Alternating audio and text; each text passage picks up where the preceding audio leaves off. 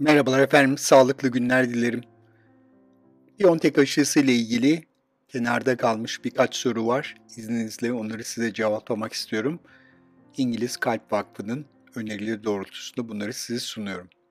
Öncelikli olarak kanser hastaları biliyorsunuz aldıkları ilaçlar bağışıklık sistemini baskılıyor. O yüzden ilaç aşıyla etkileşim yapabilir. Doktorunuza danışmanızı özellikle öneririm efendim. Bir diğer önemli soru, BioNTech aşısı sonrasında kan sulandırıcı kullanmaya gerek var mı? Bu gerçekten kafaların karıştığı konulardan bir tanesi. Onu da cevaplayayım. Covid geçirmediyseniz gerek yok. Eğer BioNTech aşısında pıhtılaşma diye bir sorundan korkuyorsanız daha önceki videoma bakabilirsiniz. Bu çok çok ender. Eğer Covid geçirdiyseniz ve hastaneye yattıysanız ve özellikle yoğun bakımda kaldıysanız o zaman doktorunuza danışmanız gerekiyor. Gene de BioNTech aşısının pıhtılaşma olasılığının düşük olduğunu size tekrar hatırlatmak isterim. Ama tedbirli olmak için doktorunuzla bir bilgi alışverişi yapabilirsiniz. Diğer önemli soru şu, kalp damar hastaları güvenli olarak aşı olabilirler mi? Evet olabilirler. Bunların içerisine hipertansiyon, şeker hastalığını koyabilirsiniz. Bypass olanları, kalbi delik olanları ve ameliyat olmuş olanları, kapak hastalarını hepsi güvenli bir şekilde aşı olabilirler. Bir başka soru, kan sulandırıcı kullananlar bir sıkıntı var mı?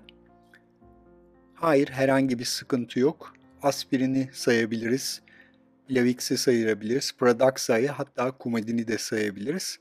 Burada sadece enjeksiyon yerinde kanama olabilir. Bir süre bastırmanız yeterli olacaktır. Coumadin için küçük bir parantez açmamız gerekiyor. Zaten Coumadin kullananlar bu konuda oldukça tecrübelidirler. Coumadin kullananlar iğne testi yaptırırlar. Belki tedbir amacıyla önceden bir iğne testi yapılabilir ama kanama ihtimali çok çok düşüktür.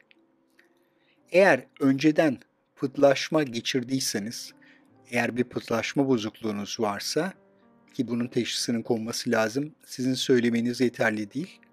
Ya da derin trombozu, akciğer embolisi gibi büyük bir pıhtı olayı geçirdiyseniz, eğer kan sulandırıcıya devam ediyorsanız herhangi bir sorun yok.